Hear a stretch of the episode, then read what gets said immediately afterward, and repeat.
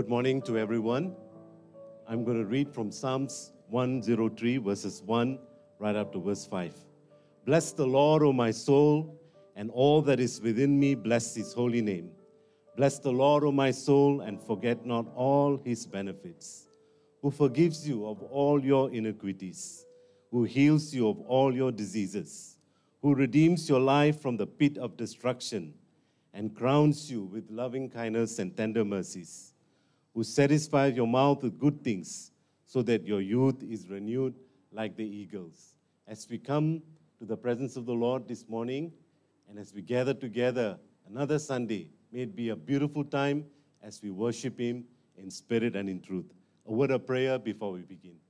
Thank you, Lord, for this wonderful Sunday morning, and we thank you for this honor and privilege to come before your presence, and we thank you for the utmost honor that we have, you in our midst, O God.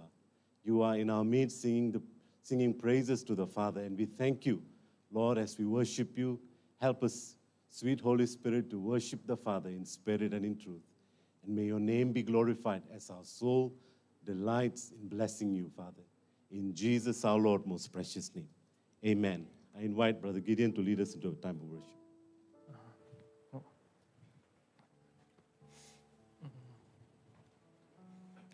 Hi, morning everyone.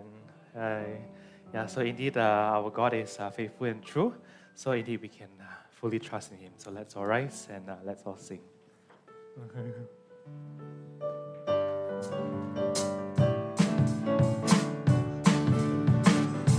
The rock of ages, you are faithful and true. You are able to do what you have promised. Rock of ages, you are faithful and just. I will always put my trust in you. Rock of ages, you are faithful and true. You are able to do what you have promised. Rock of ages, you are faithful and just. I will always put my trust in you. Your shelter in the time of trouble, a refuge in the time of storm. Your fortress in the time of struggle, a tower in the time of war. You're a healer in the time of sickness, a comfort in the time of grief. You're a stronghold in the time of weakness, a trouble in the time of need. Rock of ages, you are faithful and true. You are able to do what you have promised. Rock of ages, you are faithful and just. I will always put my trust in you. Rock of ages, rock of ages, you are faithful and true. You are able to do what you have promised. Rock of ages, you are faithful and just. I will always put my trust in you. You're a shelter in a time of trouble, a refuge in a time of storm. You're a fortress in a time of struggle, a tower in a time of war. You're a healer in a time of sickness, a comfort in a time of grief. You're a strong in a time of weakness, a comfort in a time of need. Rock of ages, you are faithful and true. You are able to do what you have promised. Rock of ages, you are faithful and true. I will always put my trust in you. From the rising of the sun to the going down of the same, the Lord's name is to be praised. rising of the sun to the going down of the same. The Lord's name is to be praised. Praise ye the Lord. Praise ye all the servants of the Lord. Praise the name of the Lord. Blessed be the name of the Lord from this time forth and forevermore. From the rising of the sun to the going down of the same, the Lord's name is to be praised. From the rising of the sun to the going down of the same, the Lord's name is to be praised. Praise ye the Lord, praise ye all the servants of the Lord, praise the name of the Lord. Blessed be the name of the Lord from this time forth and forevermore. Praise ye the Lord, praise ye all the servants of the Lord, praise the name of the Lord. Blessed be the name of the Lord from this time forth and forevermore. Rock of ages, Rock of ages, you are faithful and true. You are able to do what you have promised. Rock of ages, you are faithful and just. I will always put my trust in you. Your shelter in the time of trouble, a refuge in the time of storm, your fortress in the time of struggle, a tower in a time of war. You're a healer in a time of sickness, a cover in a time of grief. You're a stronghold in a time of weakness, a helper in a time of need. Rock of ages, you are faithful and true.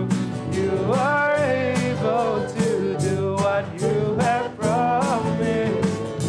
Rock of ages, you are faithful and just. I will always put my trust in you. Rock of ages, Rock of ages, you are faithful and true. You are able to do what you have promised. Rock of ages, you are faithful and just. I will always put my trust in you. I will, I will always put my trust in you. Yes, Lord.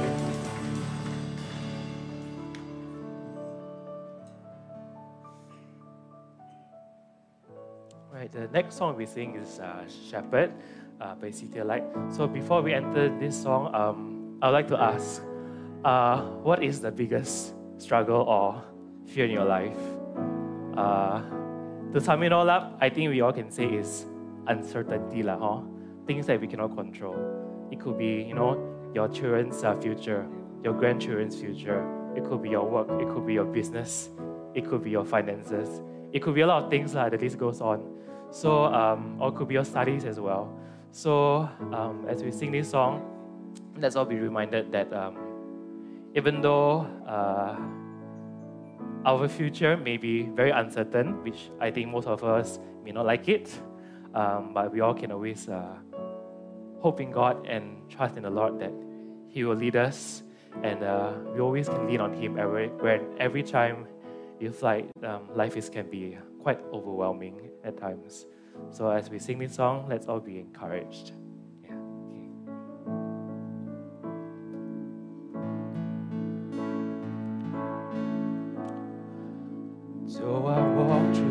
valley, and I can't see the way.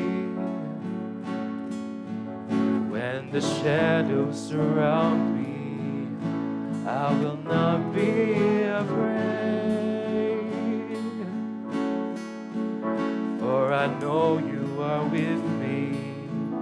You will always provide. Though the path may be lonely, you will stay by my side. I will rest my soul. I'll trust in you alone. For the Lord my shepherd leads me, leads me, and he is all I need. In the darkest valley, I know, I know my shepherd is all I need.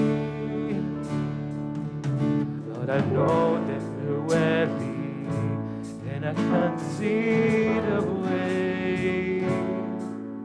When the shadows surround me, I will not be afraid, for I know you are with me. You will always provide. Though the path may be lonely, you will stay by my side.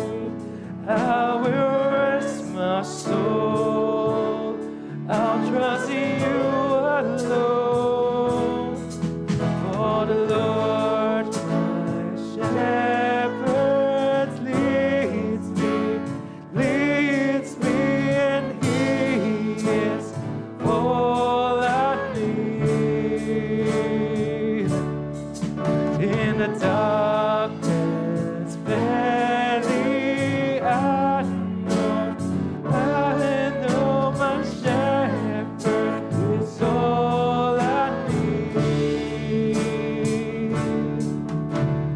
Lord, you seek me when I'm trying to hide, and your love, it pursues me all the days of my life. I will rest my soul. I'll trust in you alone. For the Lord my shepherd leads me, leads me, and he is all I need. In the darkest valley,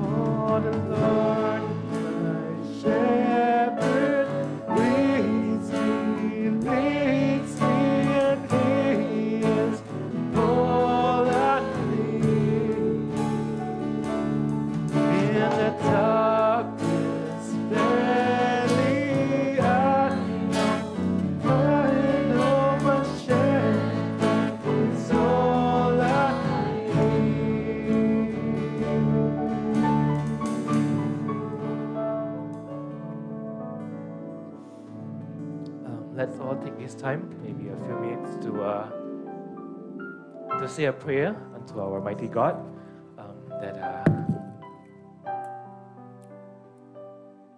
that whatever things that it's um, that's in your mind that you like to bring up to the Lord, may this short uh, time before we go to the next song, let this be a short time for prayer. You know. Uh, surrender, a, commi a commitment to our God.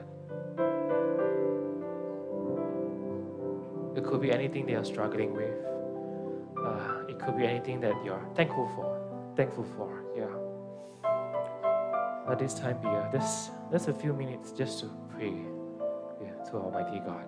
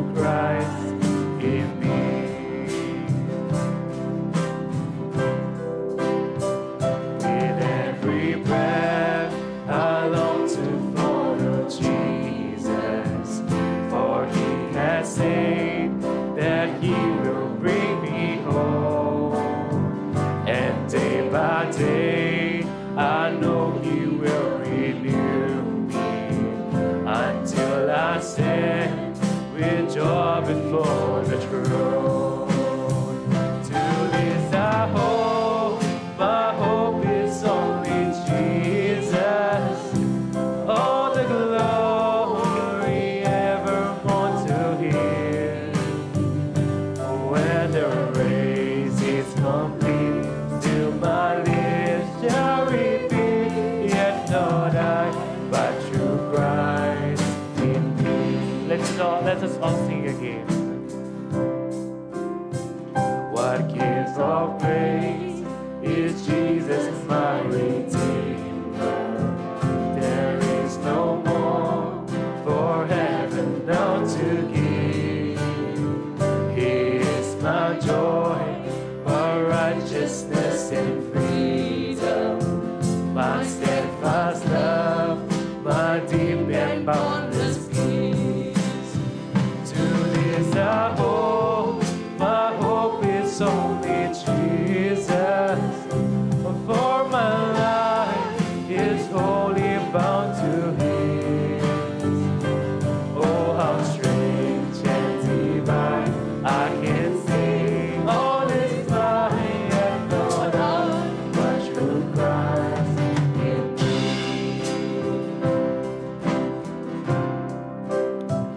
The night is dark, but I am not forsaken. For by my side, the Savior, He will save. I labor on in weakness and rejoicing, for in my need His power is displayed. To this I hold, my shepherd will defend me. True and deep, but valley He will lead. Oh, the night has been won, and I shall overcome, yet not I, but through Christ in me. No fear I dread, I know I am forgiven. The future sure, the price it has been paid. For Jesus bled and suffered for my body, and He was raised to overthrow the grave. To this I hold, my sin has been defeated. Jesus now and ever is my plea.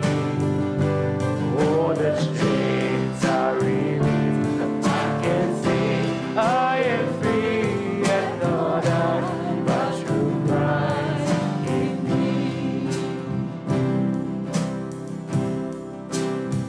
With every breath, I long to follow Jesus, for He has said that He will bring me home. And day by day, I know He will renew me until I stand with joy before the throne. To this I hope, my hope is only Jesus. All the glory evermore to Him. When the race is complete, still my lips shall repeat, yet not I, but through Christ in me. To this I hope, my hope is only Jesus. All the glory evermore to Him. When the race is complete, still my lips shall repeat, yet not I, but through Christ in me. Yet not I, but through Christ in me. Yet not I, but through Christ in me.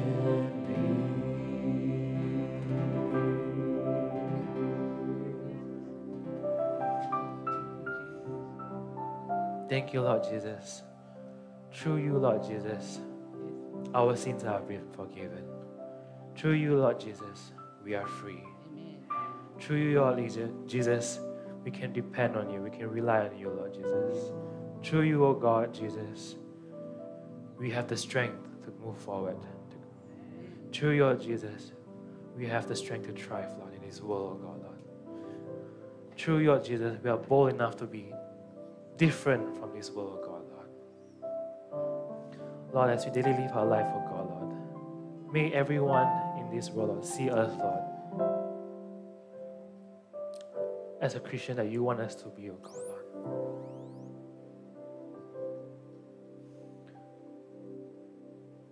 And we just want to, Lord Jesus, we just want to daily, Lord, be thankful, Lord, for you, O God, Lord, in our lives, O God, Lord. Thank you, Lord, that um, at times, Lord, we know that we might uh, not know where we are going, O God, Lord. But thank you, Lord, that um, you understand our weaknesses, O God, Lord.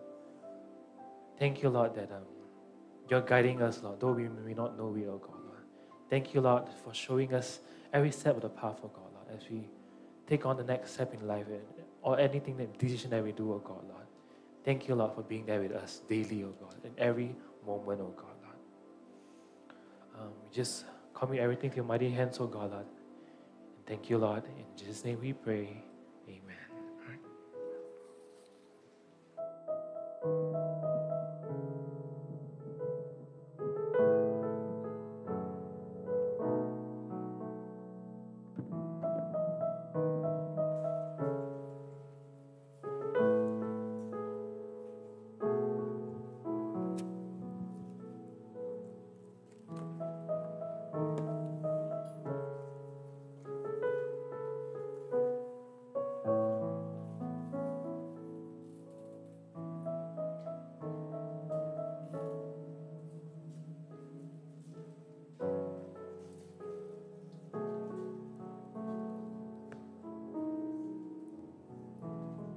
Again, church, we are coming to the Lord's table this morning, and uh, if you don't have the elements with you, just beckon to the ushers.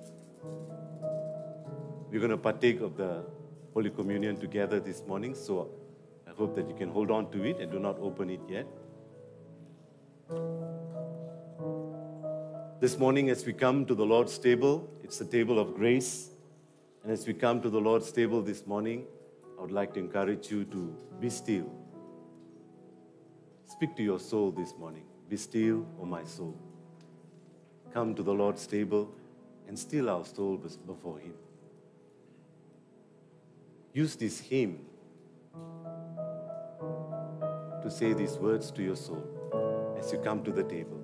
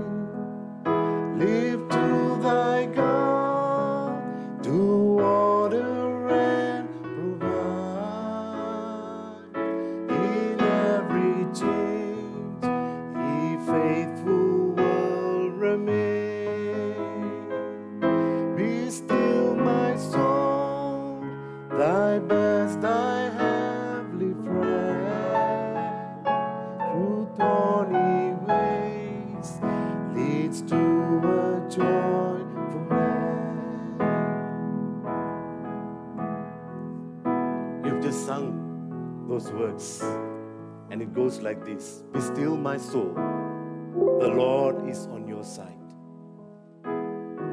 Bear patiently the cross of grief or pain. Leave to thy God to order and to provide. In every change, He faithful will remain. Be still, O my soul, thy best, thy heavenly friend.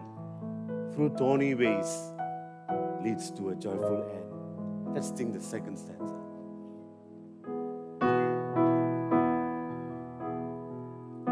Be still, my soul, thy God doth on the day, to guide the future as he has the past. Thy hope, thy confidence, let nothing shake. All now mysterious shall be bright at last. Be still, my soul, the waves and winds still know his voice who ruled them while he dwelt below. Be still, my soul, thy God doth undertake.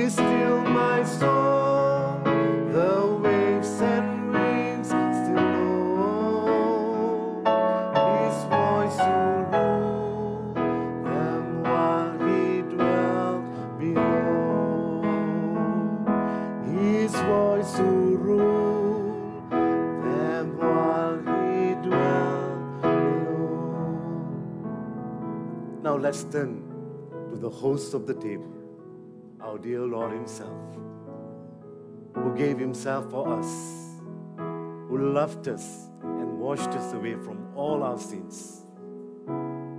Let's turn our eyes to him and say these words as we sing this song. As we eat this bread, Lord, we remember.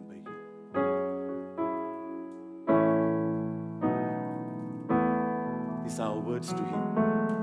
As we drink this cup, we worship you.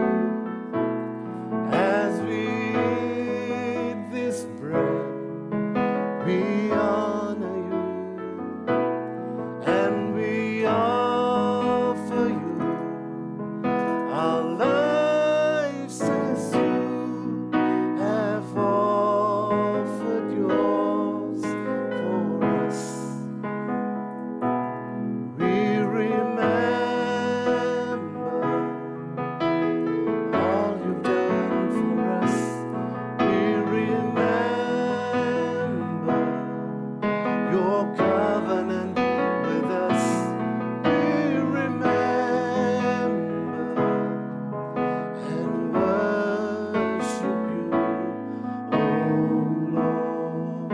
Lift up the cup before the Lord as we sing this song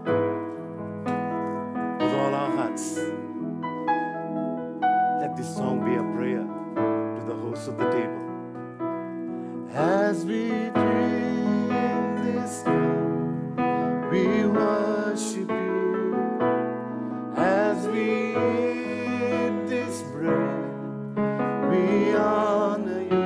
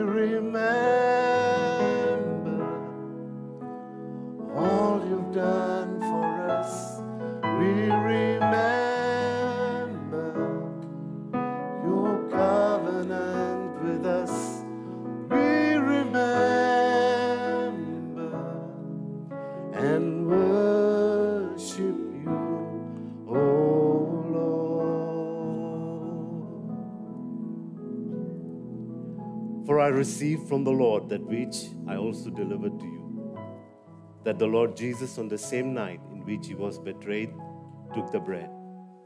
And when he had given thanks, he broke it and said, "Take, eat, this is my body which is broken for you. Do this in remembrance of me."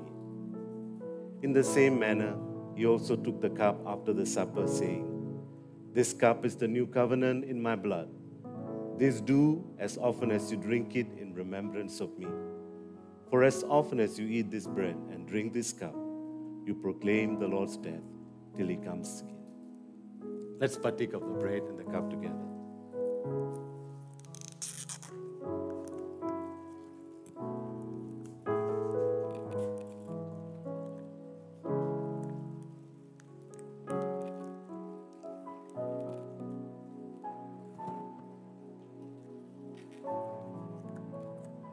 Thank you, Lord.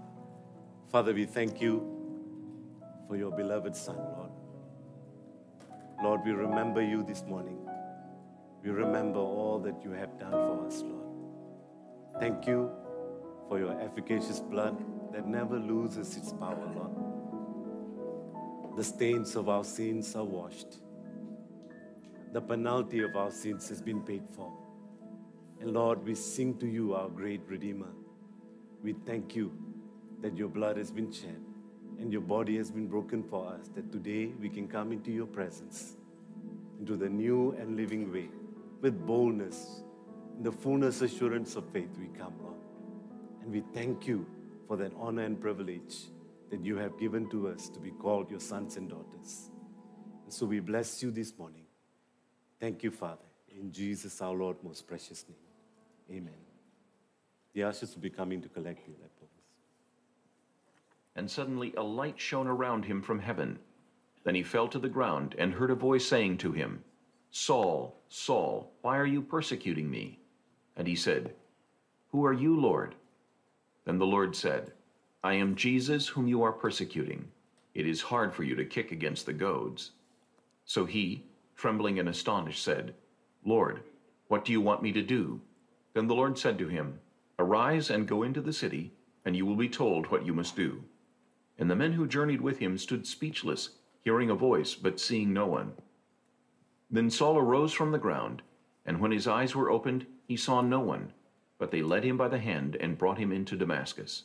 And he was three days without sight, and neither ate nor drank.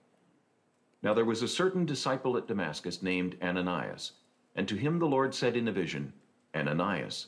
And he said, "Here I am, Lord." So the Lord said to him, "Arise and go to the street called Straight, and inquire at the house of Judas for one called Saul of Tarsus, for behold, he is praying. And in a vision he has seen a man named Ananias coming in and putting his hand on him, so that he might receive his sight." Then Ananias answered, "Lord, I have heard from many about this man, how much harm he has done to your saints in Jerusalem. And here he has authority from the chief priests to bind all who call on your name."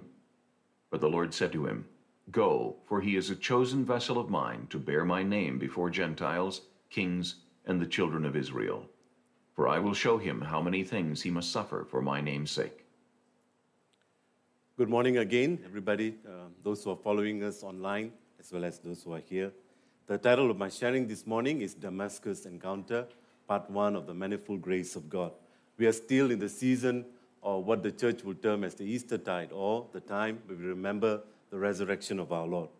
And it would be good for us to remind ourselves that our risen Lord and Savior should and can be remembered every day of our lives. And the effectiveness of all that he has accomplished for us is applicable in every aspect of our lives. So, Damascus Encounter of the Manifold Grace of God. The portion of Scripture that was read or on the screen just now touches on the Apostle Paul, or formerly known as Saul, who was persecuting the church. And he was an ardent, ardent follower of the Jewish faith at the time. He was a Pharisee of the Pharisees. And he, he was so, what do you call, uh, earnestly, and maybe you would say it's a zeal without knowledge sometime, yeah? And he was so zealous to Go after the Christians or the followers of the way or the followers of Jesus the Nazareth. And he did all he could to banish them from Jerusalem right up to all the other cities. And now he was heading to Damascus, which is one of the oldest cities in the world still, because it's still the capital of Syria. All right, and it's still there. Damascus got its name even during Abraham's time. All right, Abraham was there, and his servant Eliza, or Eliza, was from Damascus. All right, Damascus means well-watered garden because it's an oasis. So the Apostle Paul now going through the desert to Damascus because he found out there's a thriving church in Damascus outside of Jerusalem. All right, and he's got letters from the high priest and the chief priest uh, the, and, and also what you call all the other leaders in Jerusalem to go and bind or to have them bound and brought back to Jerusalem and to deal with them effectively. So you know he was a man of zeal as far as the religion or the Jewish faith is concerned at that time. And he was all out to make sure that the followers of Jesus of the Nazareth will not be on planet Earth. And while he was on his way or journey to Damascus, something happened to him. When he was on his way there, suddenly, right in the midday, there was a light brighter than the midday sun. I don't know whether we can imagine that, because if you are in the desert area, the midday sun is really, really bright and hot. And this is a light, the only way that the uh, Luke, or Doctor Luke here, can explain it. See, it's brighter than the midday sun. It is so bright until it blinded Paul. It blinded Paul. And Paul was thrown back, and uh, all the what you call, people who followed him, they heard a voice, but they couldn't see who it was because it was so bright. Only the Apostle Paul saw the Lord. And something happened to him, because in the chapter dealing with the resurrection of Christ, Paul inserted something there that looks very mundane, but actually it is very, very significant, because what he says there will tell us, tell you and I, where we stand in the grace of God. Because right there in the chapter that is dedicated to the resurrection of Christ, he inserted one of the greatest statements of our faith. That is, by the grace of God, I am what I am, and his grace toward me was not in vain, but I labored more abundantly than they all, yet not I, but the grace of God, which was with me. Now, this is found in First Corinthians chapter fifteen, verses eight to eleven. And he was recounting the people who saw the Lord after his resurrection.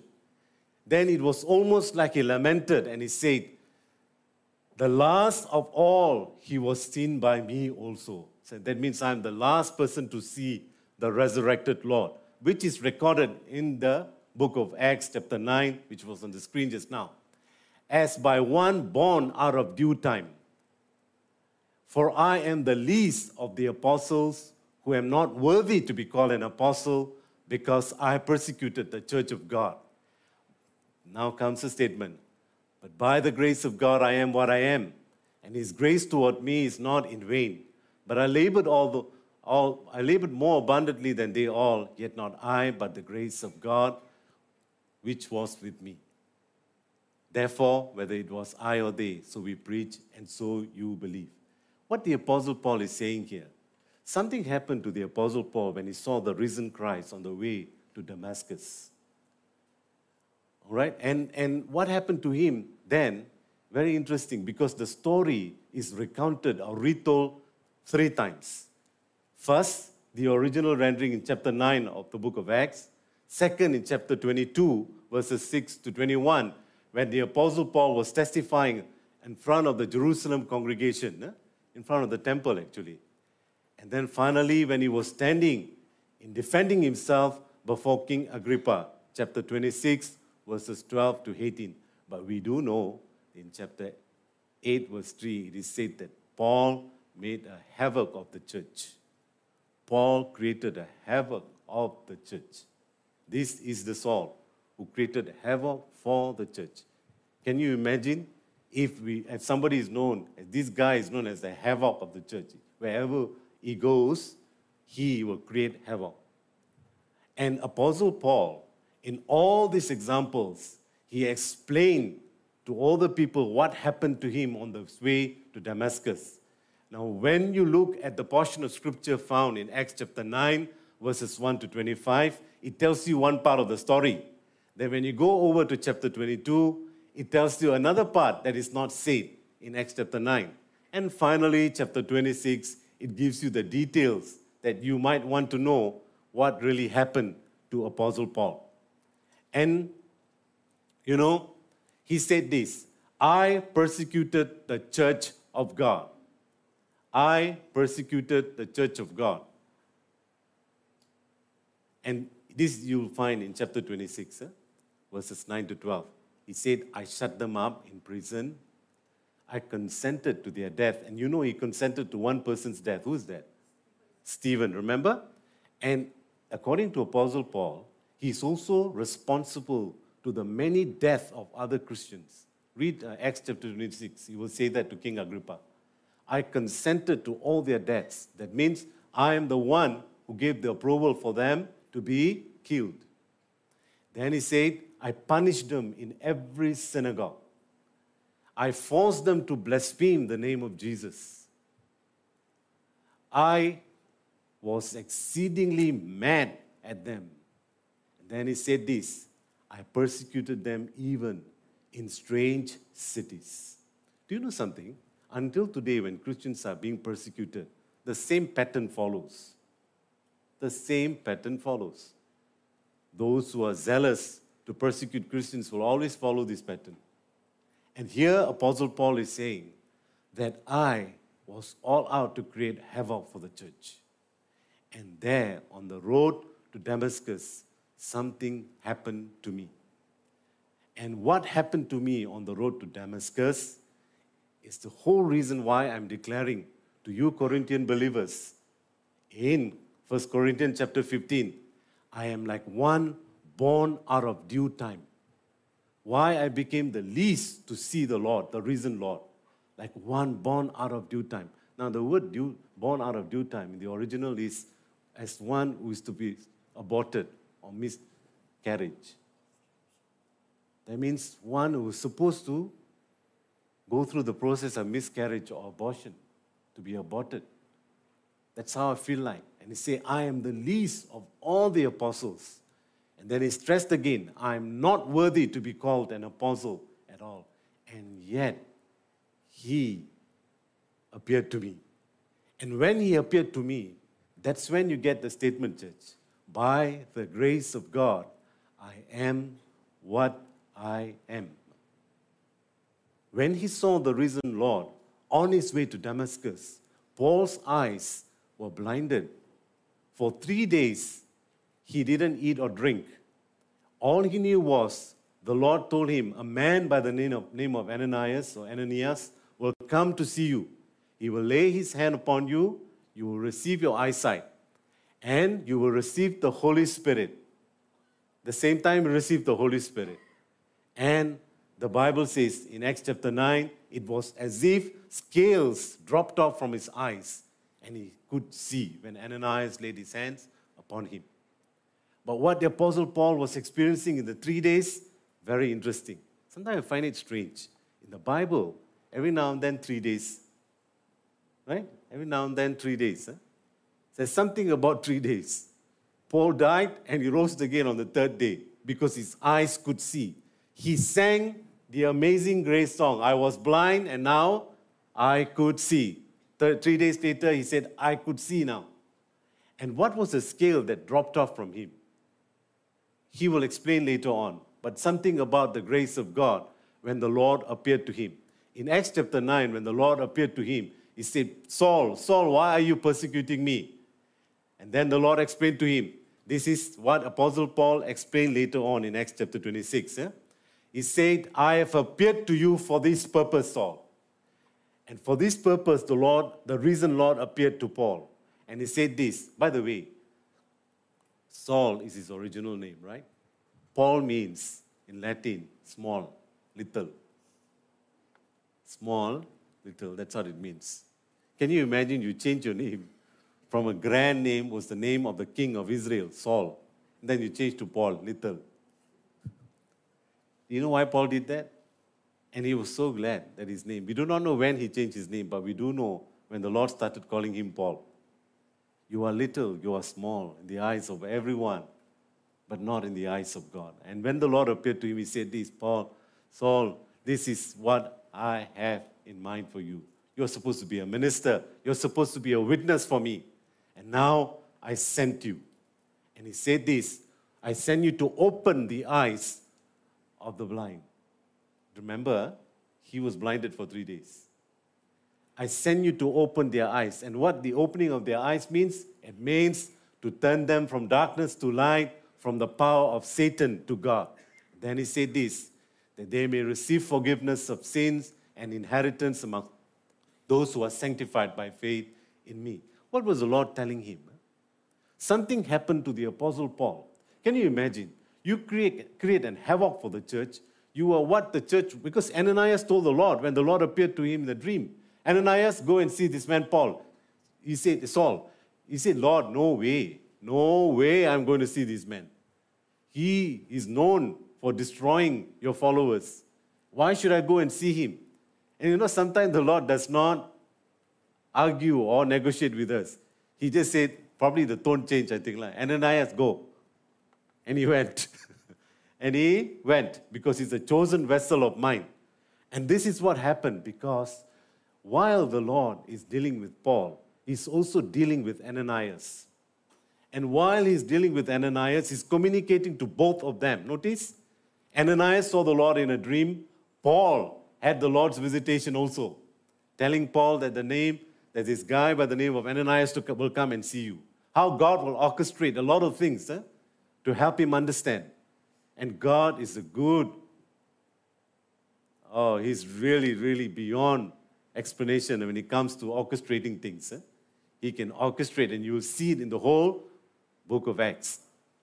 And when Ananias appeared to him, church, Ananias means Yah or Yahweh has shown grace.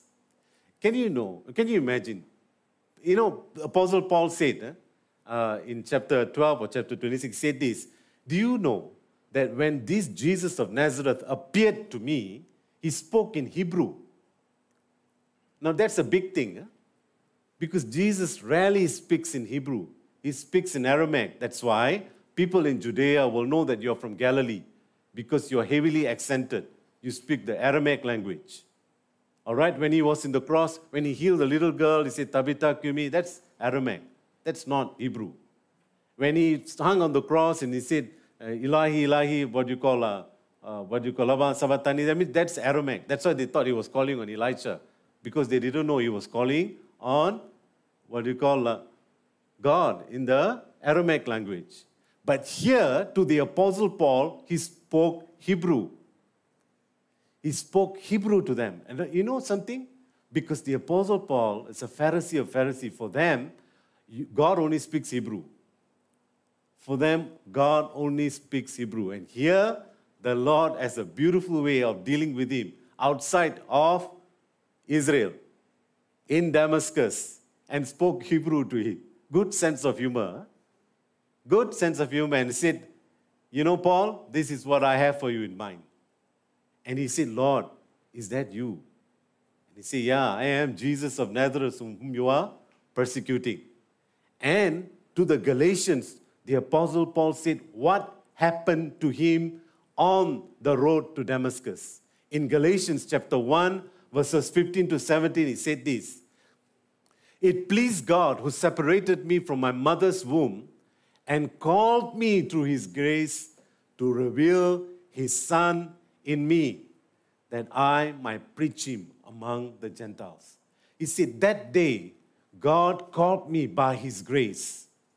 He called me by his grace to reveal his Son in me. He saw the Son on the road to Damascus. He was blinded.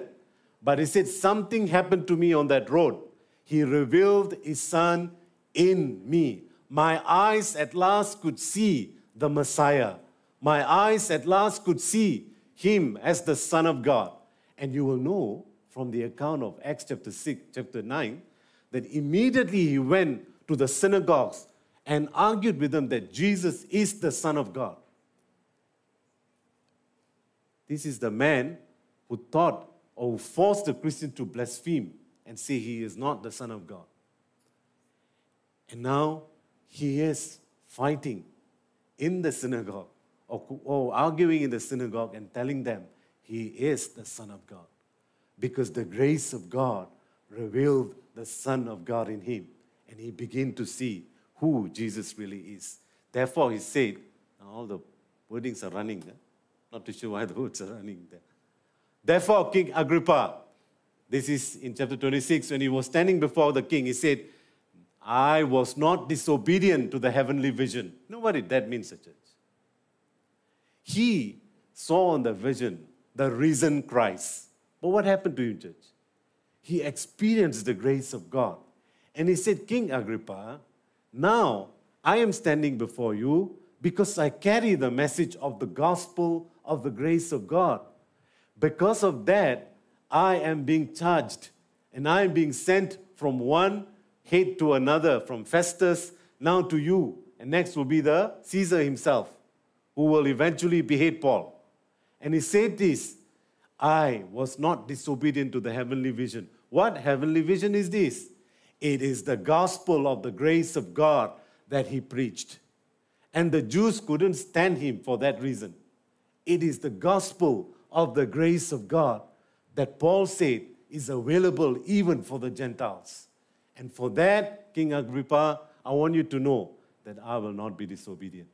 In fact, Festus and Agrippa also said, hey, Paul, you nearly convinced us, no? You nearly convinced us, no, with all these things. Because Paul also spoke about other aspects. Eh? Now, church, I want to say this, yeah? The Apostle Paul is a very interesting person. You know why? Up to the time he went home to be with the Lord, he considered, listen to me very carefully, he considered himself a sinner. He considered himself a sinner. Now, when he made this statement in First Corinthians chapter fifteen, verse nine, I am the least of the apostles and I should not, I'm not fit to be called an apostle.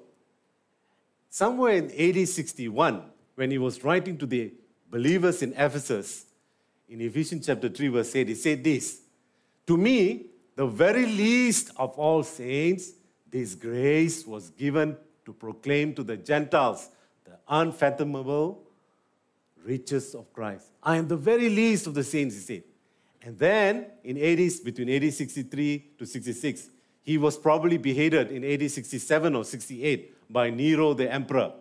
And this is his last epistle to Timothy. Timothy chapter, First Timothy and Second Timothy is the last epistle of the Apostle Paul.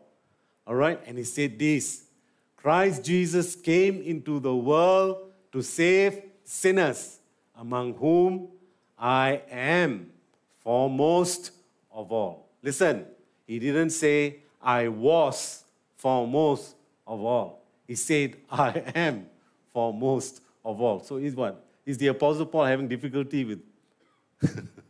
What's the problem with Paul? What is the problem with him? He's still struggling with his sin?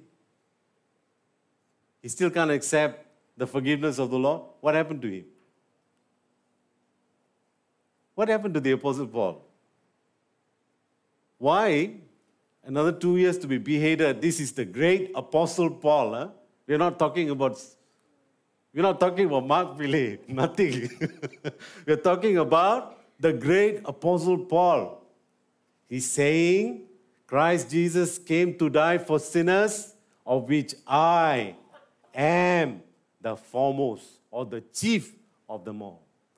What on earth is this, church? Sometimes we saints forgot or forget that we were sinners. You don't want to know how we forgot or we forget that we were sinners? The way we condemn other sinners. The way we condemn other sinners sometimes tells us that we have forgotten we were sinners before. And you know what? Here, what Paul is saying is this.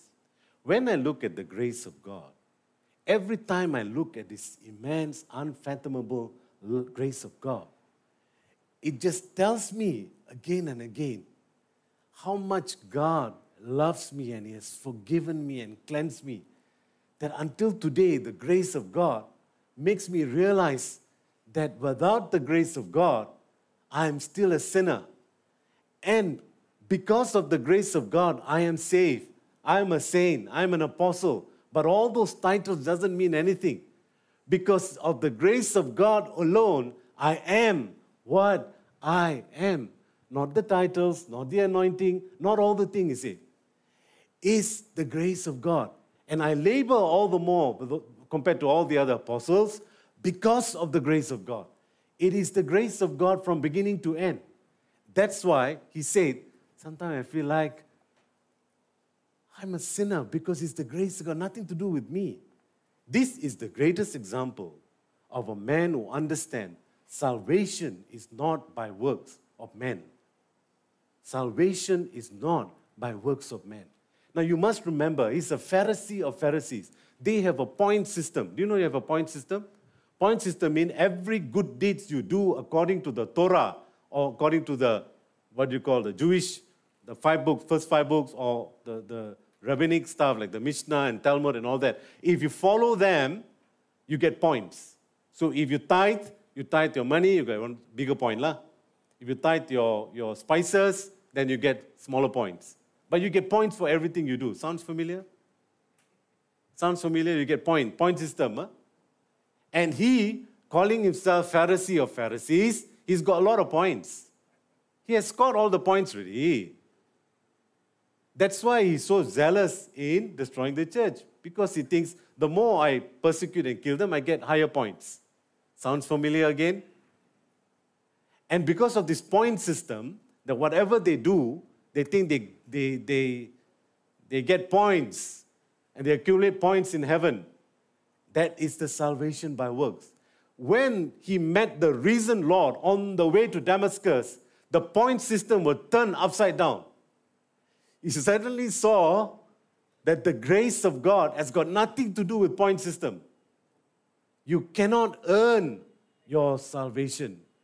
You cannot earn your salvation. It turned everything upside down. I think that's why maybe probably yeah, he didn't eat and drink for three days. Because he just couldn't take it. He just couldn't take it. The Bible didn't say he was fasting. The Bible says he didn't eat and drink for three days. He was blind. He just couldn't take it, what happened. And he met the risen Lord. And he understood the grace of God. And he said this, the Son of God was revealed in me. Church, if you and I know that we are called by the grace of God, we will know the Son of God in us. Not so much of hate knowledge.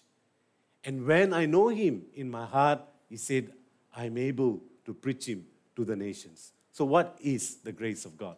Somebody came up with a, with a smart statement. Grace means God's riches at Christ's expense. That means God is kind toward us. The richness of His kindness and favor towards us is at Christ's expense. That's what grace means. But grace is always translated as the unmerited favor of God towards us. And always it full stop there. Unmerited means unearned. Unearned means undeserved favor of God. But do you know something, church? That's not what it is. One shouldn't stop and say, it is the unmerited favor, or undeserved, or unearned favor of God. One should go on and say, the unmerited favor of God towards us through the merit or the life, death, and resurrection of Jesus Christ. Because in the Old Testament, there's no such thing as unmerited favor of God. You don't follow the law, death. You go and commit adultery, stone. You go and do something wrong at the tabernacle, stone. They, they, they don't, there's no two, but two ways about it. All right? They can show mercy. Mercy means the misery of the sufferer. One extends kindness, but they will never show grace. You do wrong, you pay for it. That's why they have eye for an eye, tooth for a, for a, for a tooth. But the grace of God is totally different because it came through the merit of the work of Christ. Without Christ, there's no such thing as the grace of God. There's no such thing as the grace of God. All right? But there is such thing called, we will come to it later on. Yeah? But do you all understand this part? The grace of God is the unmerited favor or kindness of God towards us. Something that we don't deserve. But because of what Christ has done for us, the grace of God comes to you and I. And that's what the Apostle Paul understood that day. You know, the writer of this hymn, Amazing Grace, John Newton, you know, he was a slave trader, he was a drunkard, he was a sailor, he was, you know, selling slaves, transporting them from Africa to back to U K and all that. Huh? Somewhere along the way, he met the Lord.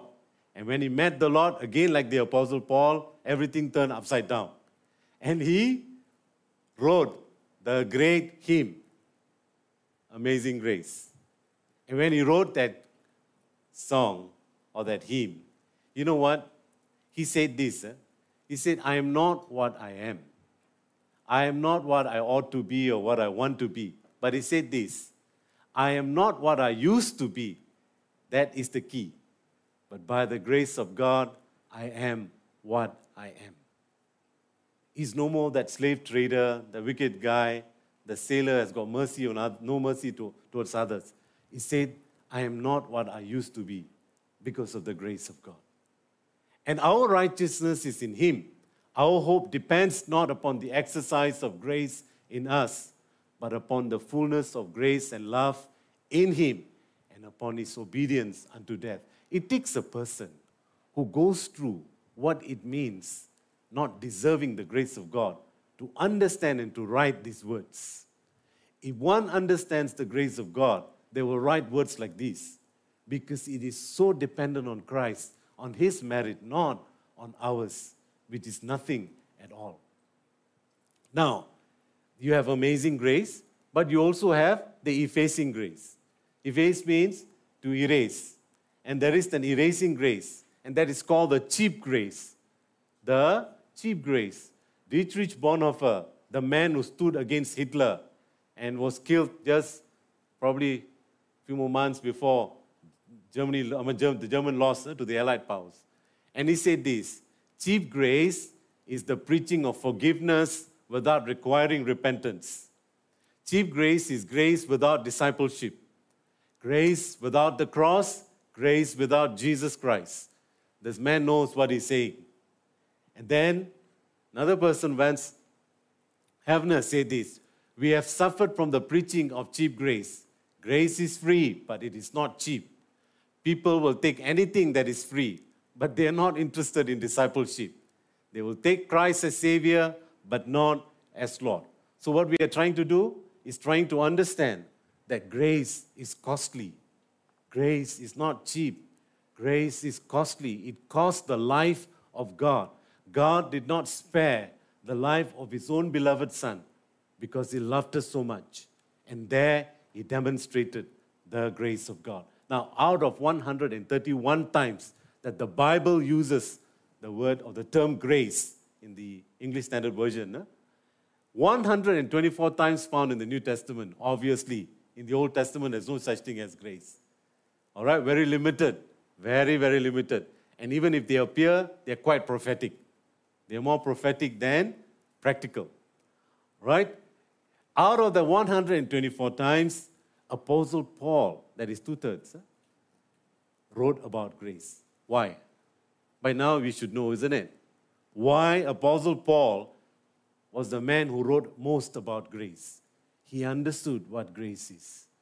John wrote about it, Peter wrote about it, but not as extensive and as connected to his own personal walk, like the Apostle Paul.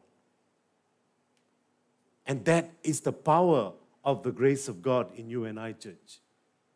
That is the power of the grace of God when it works in you and I, and that the Apostle Paul is able to see it. Now, church, there are two sides to a coin, and grace, the other side of grace is truth.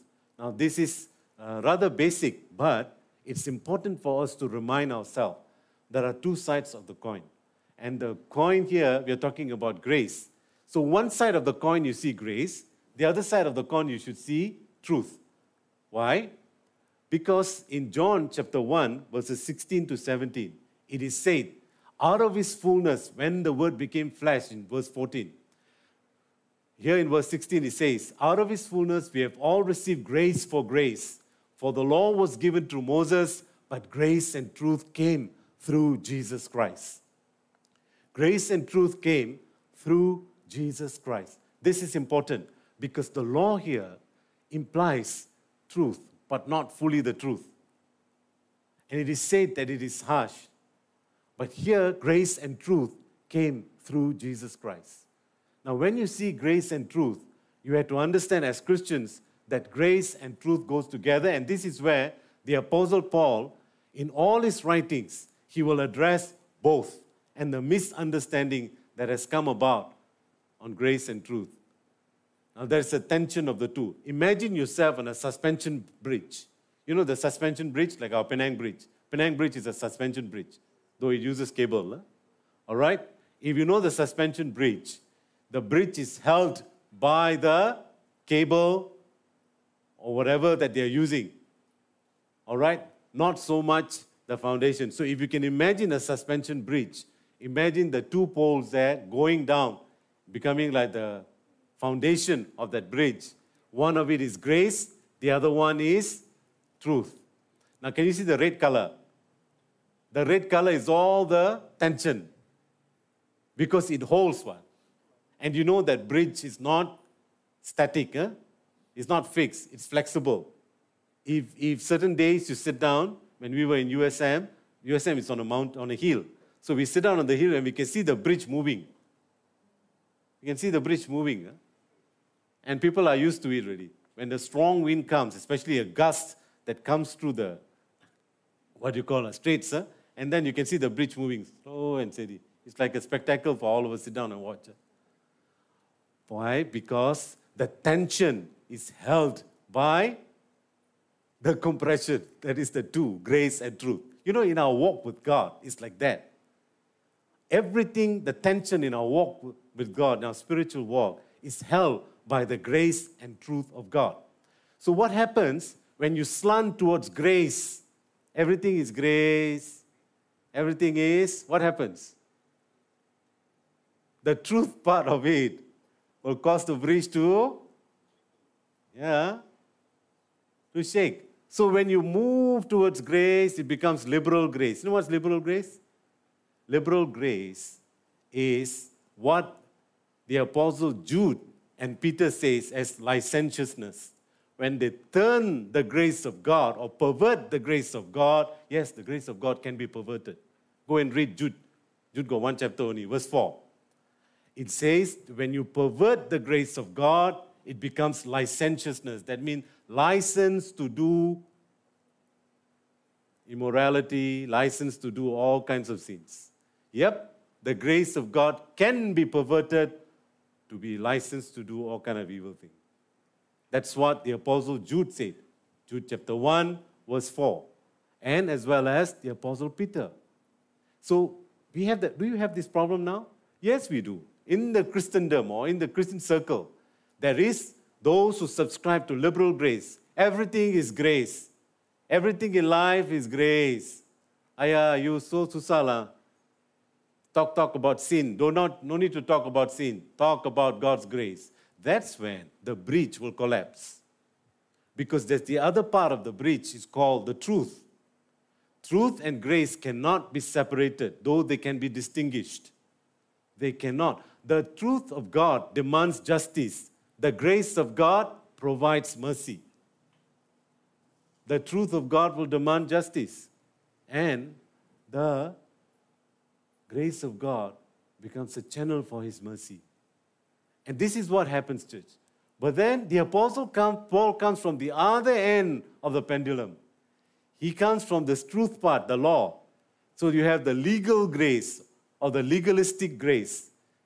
Unless you do certain things, then you have the grace of God available to you. If you don't do, you won't have the grace of God available to you. And that was his struggle, because there were a group of priests and Pharisees who became believers. And they said, no, no, no, no, no, no. Just Jesus alone is not enough. They have to be circumcised. Get them all circumcised, their salvation is assured. Now, Apostle Paul comes from that background and he said, no, that's not what it is. It's Christ. It's Christ, the source of grace and truth. You look to him. He is the one who gives us eternal salvation. He is the one, church. So, church, where are you today? Are you struggling between liberal grace on one corner or to the legal grace on the other corner, or trying to sway in between, or caught in the state of limbo, neither there nor here, suspended somewhere in the middle there? Where are we? It's very simple. The Bible says grace and truth comes through Jesus Christ. Understanding both, understanding him, we can understand what salvation is all about. Do you know it's important for us to know that grace is integrated, right? It's covenantal. That means God had a covenant with us. It is also contextual. You know, grace is very difficult to define. In the New Testament, grace is very difficult to define because it's contextual. You must read the context properly. When you read the context, you know this grace is related to something else. It's not the salvation grace or the saving grace, which we will look at it in a while's time. Grace sometimes comes on a communal, as a community of believers. Sometimes it's very personal. Personal. Paul said, I have this thorn in the flesh. I cried out to God, take away, take away. We don't know what the thorn in the flesh is all about. And then the Lord said, my grace is sufficient for you. That's personal. My grace is sufficient for you, Paul. That's personal. And sometimes grace is fully practical or functional. But grace comes with many facets. It has the sovereign grace of God. This is where you find it in the Old Testament. God chose to show grace. Hannah, Samuel's, Prophet Samuel's mother, her name by itself means the grace of Yahweh. Eh? God showed grace to Hannah when she pleaded before the temple and cried out to God, no, I want a son, I want a child. God showed grace to her. And you know what? That is the saving grace that every now and then in the New Testament you look at it, you know it's the saving grace that Apostle Paul is talking about based on the salvation of Christ Jesus, our Lord. Then you have the serving grace. Aha. In the weeks ahead, if the Lord permits, we will touch on this serving grace. Grace given to you and I to serve. And people misunderstand all the time this serving grace. Then you have the sustaining grace that God provides. And these are all, and there are many, many more others. And but these are the things that God provides to his people, to his church. And he provides to you and I. And this is the grace of God in you and I. But let me tell something, church. The Council of Jerusalem is the most important council that happened in the history of the church. If Acts chapter fifteen is not there, today, we will all be wearing talit. We will be all facing Jerusalem when we pray. All right? That's our qiblat. All right? We will all have to do Jewish stuff. The Council of Jerusalem, which was led by the Holy Spirit, was the turning point of the history of the church.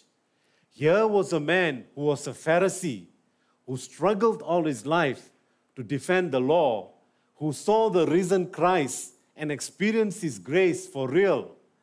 And now, when he's preaching to the Gentiles, a group of Christian, formerly priests or Pharisees or Levites or whatever, all right, they came and they said, no, you have to be circumcised, you have to follow the law, even though if you are a Gentile.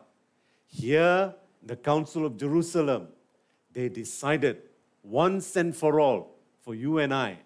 And it seemed good to the Holy Spirit. It seemed good to everyone. And this is what it was. It is said that they debated, they argued, all kinds of things happened until the Apostle James, who is the elder brother of the Lord, stood up. Oh, sorry, who is the younger brother of the Lord, stood up and said this. And he said this, why do we want to put a yoke on the Gentiles, you and I? Why?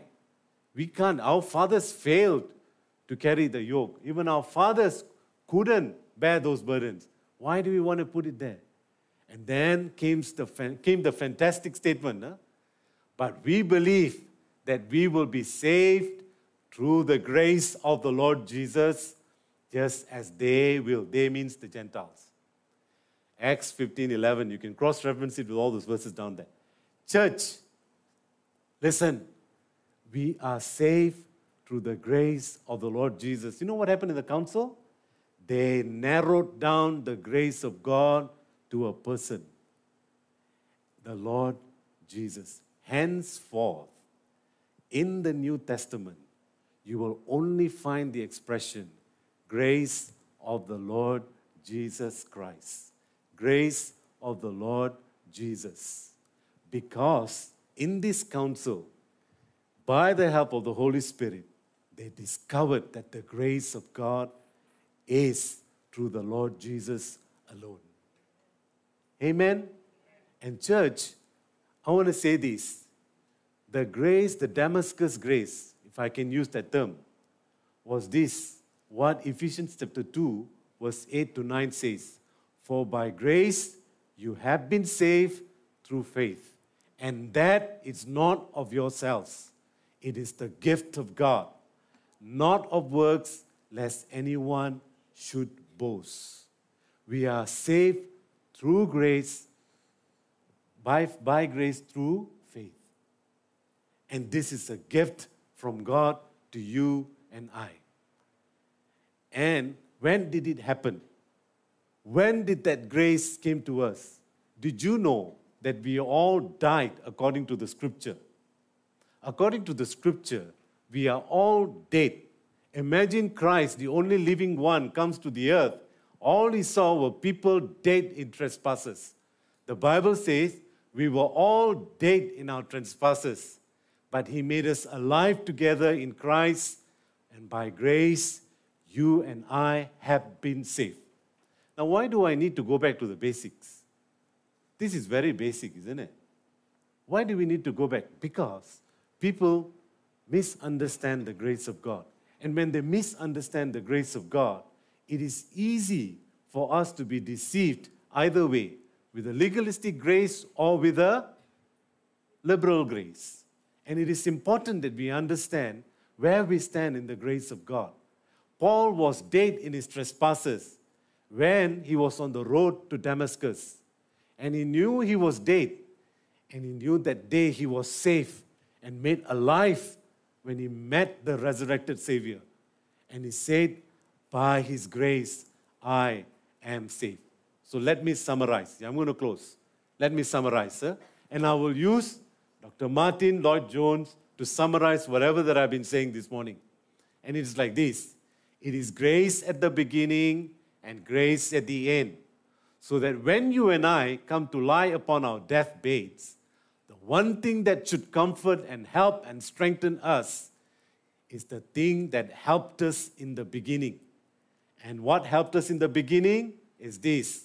Not what we have been, not what we have done, but the grace of God in Jesus Christ our Lord. The Christian life starts with grace. It must continue with grace. It ends with grace. Grace, wondrous grace. By the grace of God, I am what I am, yet not I, but the grace of God which was with me. This is one of the great preacher in U K. And he knows what it is. It is the grace of God that will lead us on, and the grace of God that will bring us from one step of glory to another. And this is another part of the Scripture in the Old Testament where the word grace appears. Psalms thirty-four verse one says, the Lord God is a sun and shield. The Lord will give grace and glory. That day, when the Damascus sun was eclipsed by the risen sun of righteousness, something happened. Paul understood grace and glory. They go hand in hand, just like Jonathan Edward, the great awakening, what you call revivalist, said, grace is but glory begun, and glory is but grace perfected. Paul is the only apostle who is able to reconcile both. He said, when you see the grace of God, you will experience the glory of God. because on the road to Damascus, he saw the glory of God, the glory of the risen Son. And in that glory was imparted to him the grace of the Lord Jesus Christ. Church, shouldn't we rejoice that we have the Sun of Righteousness shining on us? And when this sun shines on us, it shines on us not only the glory of God, but the grace of God. And day in, day out, we are perfected. We are perfected in this grace. Christ in you is the hope of glory. That's what the Apostle Paul said to the believers in Colossae. It said, Christ in us is the hope of glory. And let me end. Do you know, in the Old Testament, there's a priestly blessing, right? The Lord God, may the Lord God and His face shine upon you, and His peace be with you, and so on, right? In the New Testament, it took a twist, really. No more there. It goes, it's narrowed down straight to the grace. And one of it is found in Second Corinthians thirteen fourteen. Sometimes we sing, sometimes we end the service, we will say this: the grace of the Lord Jesus Christ and the love of God and the communion of the Holy Spirit, three in one, be with you all. Amen. That is the benediction of the church. Why is the grace of the Lord Jesus Christ be with you all? The second person of the Trinity is where the grace and the truth comes from.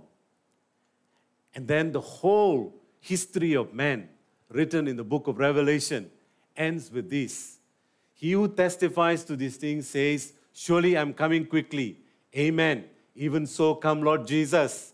The grace of our Lord Jesus Christ be with you all. Amen. It's not just a statement, church. It is a power-packed ending. It is to say that from beginning to end, it is the grace of our Lord that will carry us from one point to the other. Amen. And the week ahead, as the Lord permits, we're going to look to the other aspects of grace that God has given to us that we need to understand how it operates. And we need to look to Him and understand fully what He is trying to communicate with us. You know, when you think about the grace of God, morning like this, my heart is drawn to say thank you to the Lord. You know, one way we can respond is to say thank you to Him, Lord. It's good to hear assurance from the Scripture. It's good to hear God strengthening us through His Word. It's good to know that we are here by the grace of God. It's good to know that if you are not here and you're with the Lord, it's all because of the grace of God. It's good to know that whoever we are, it's because of the grace of God. Another word that the Bible uses for the word grace is goodness. It is used interchangeably.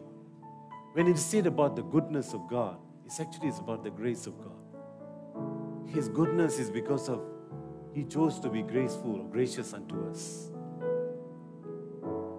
I pray that for every one of us here, we will look to the Lord and say, Lord, You are gracious to me, Lord. Some of us think that God is harsh towards You. He's not. He's gracious towards us. He's very gracious towards us. How can He not be gracious towards us when He didn't even spare His own beloved Son and gave Him up all for us? And when we think about Him, we just want to be thankful.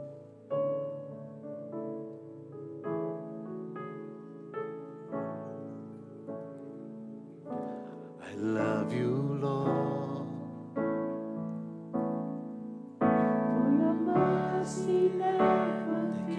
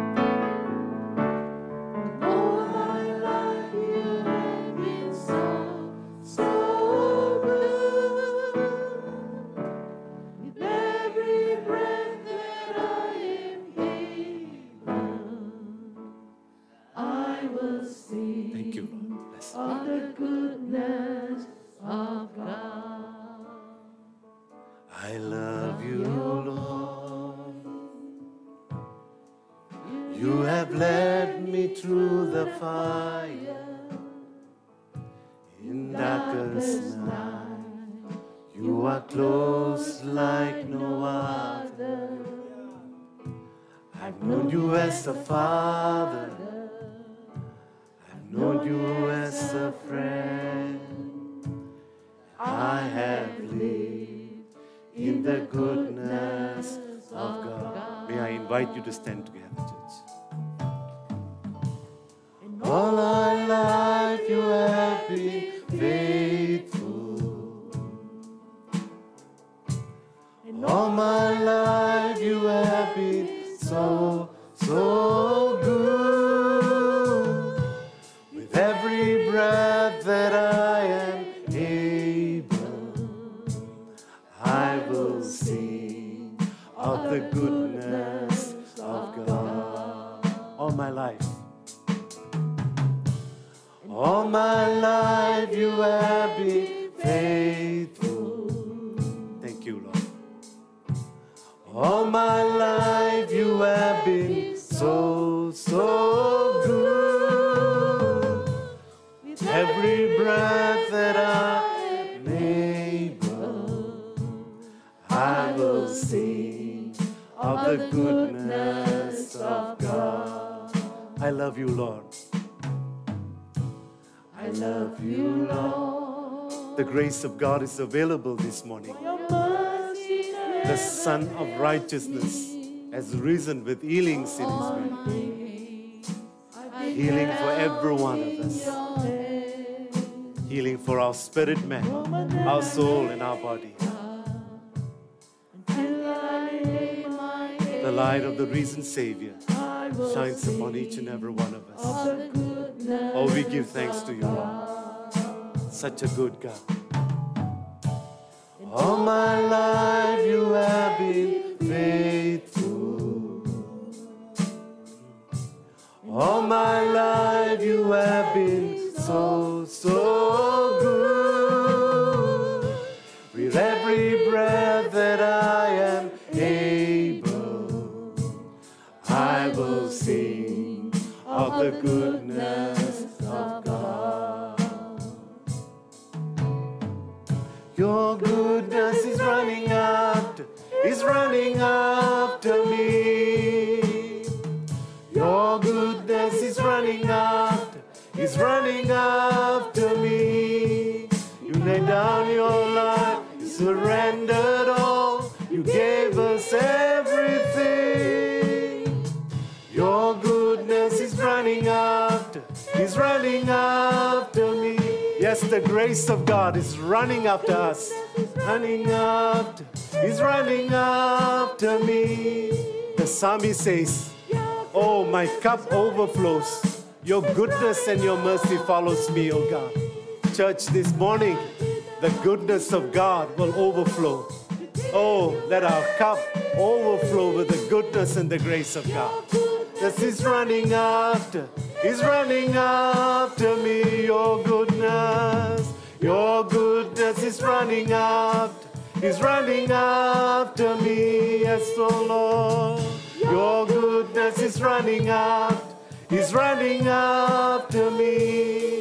You laid down your life, you surrendered all, you gave us everything. Your goodness is running out, is running after me. All my life you have been faithful. Morning by morning, Lord, your mercies are new. You have been so, so good. With every breath that I am able, I will sing of the goodness of God. I will sing of the goodness of God. Go ahead, church. Thank him. Thank for the grace of God. Oh, Lord Jesus, we thank you. We thank you for your grace, Lord. Grace flowing this morning. Church, the way to the throne of grace is open. The way to the throne of grace is open. Oh, you and I need the mercy and the grace of God in time of need. Come, come boldly to the throne of grace. This morning, we invite you, come to the throne of grace. Grace is available. Mercy is available for every one of us. No one, no one is discounted. Every one of us. Come to the throne of grace. Receive the grace of God. Receive the mercy of God. Have the grace of God flow.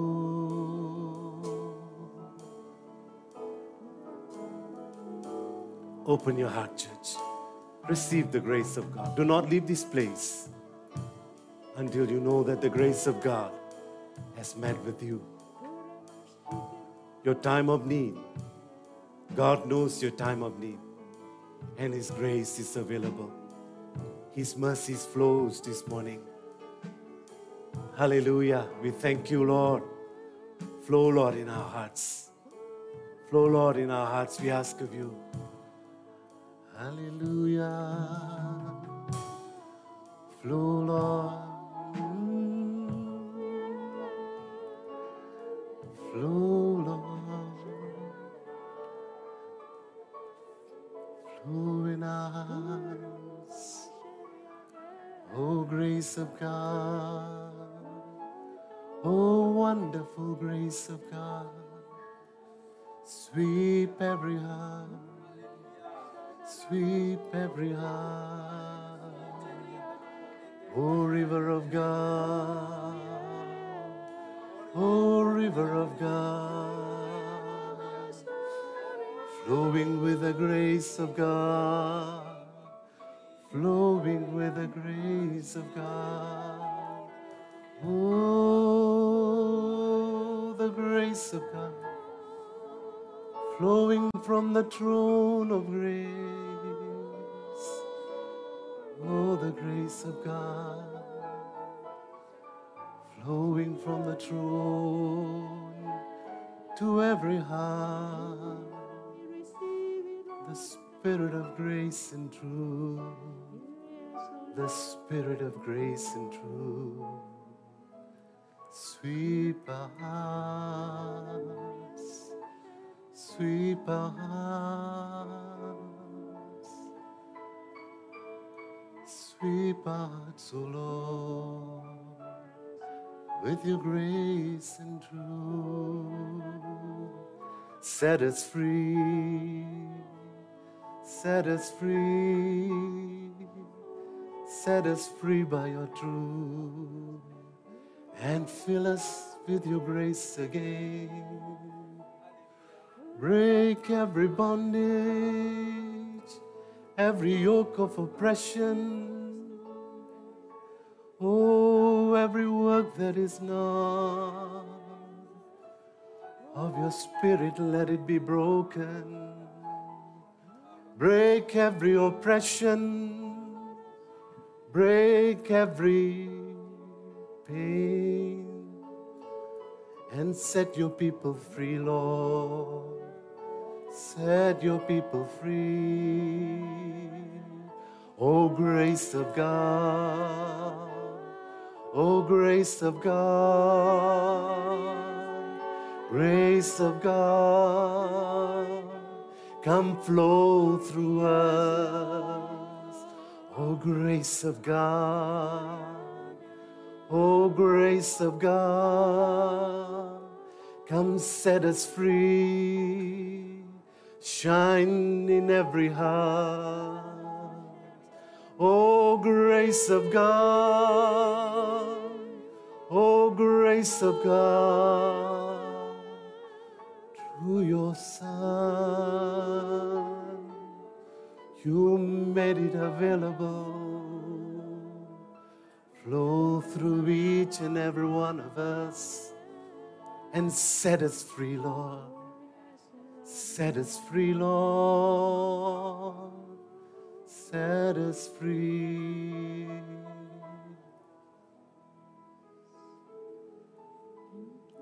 Thank you, Lord. Thank you, Lord. Father, we thank you. Your grace through your beloved Son, Lord, is available to each and every one of us here, Lord. Every lie of the enemy, every deception that cuts off or that seemingly cuts off your grace from your people. Church, listen to my heart very carefully. There are people here who have deep bitterness in them. And the scripture is very clear. Bitterness, the gall of bitterness, cuts off the grace of God. It cuts off the grace of God.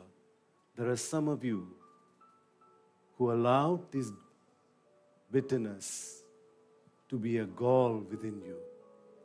This morning, God is speaking to you. Only you,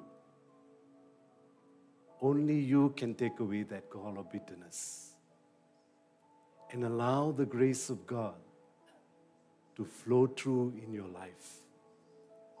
It's as simple as forgiving someone who has caused this bitterness. It's as simple as forgiving the situations in your life that has brought you into this bitterness. It is as simple as looking to the Lord and saying, Lord, I need your grace. I need your grace in my life. And if the Lord is speaking to you this morning, deal with it, church. Deal with it. Because God always wants His grace to flow through you. He doesn't want anything to cut off His grace. Let His grace flow to you again, church. Let's have a moment before the Lord. If you refuse to forgive others, your Heavenly Father will not forgive you. Forgive others, and your Heavenly Father will forgive you. Why carry? Why carry, carry that unforgiveness within us? Look to Him, church. He doesn't want His grace to be cut off. Let His grace flow through you again. And it is available for each and every one of us. Thank you, sweet Holy Spirit. Help us, O Spirit of grace. O Spirit of truth, help us. Help us, we ask of you, Lord. Thank you, Lord. Lord, we thank you that it's not by our work of righteousness. It's not by what we have done or what we have not done, but because of your grace, Lord. We thank you. We come to the foot of the cross this morning. We know, Lord, there we find your grace. And we pray we will see you, the risen Lord, in our hearts, setting us free, Lord. And let your grace flow through each and every one of us. We thank you that your grace is more than enough for us, Lord. Thank you that your grace is made perfect in our weaknesses, Lord. Your power is made perfect in our weaknesses, Lord. We thank you for that grace. Oh, Lord, we cannot live without your grace. And we ask of you this morning, every day of our lives, as we come before your throne of grace, Lord, that we may obtain your mercy and find grace to help in time of need, Lord. We have so many times of needs, Lord, and we need your grace. We need your mercy. And we thank you that you are so liberal in providing your grace to us, so generous, so magnanimous, Lord. And Lord, we thank you.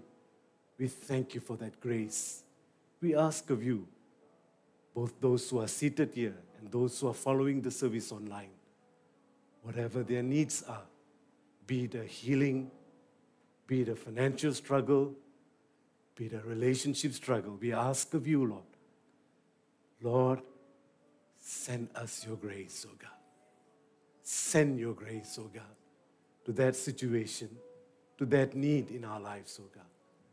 Send your grace, Lord, and show us that in our weakness is your power made perfect because of your grace. And Lord, our boasting is in you, not in us. Not unto us, Lord, not unto us, but to thy name give glory because of your grace, because of your mercy and truth. And so we thank you this morning for your grace, and we thank you, Lord, that your grace is available for each and every one of us. Oh, we thank you, Lord. Thank you, Father, in Jesus our Lord, most beautiful name. The grace of our Lord Jesus Christ be with you all, and there will be our coffee fellowship on the first floor.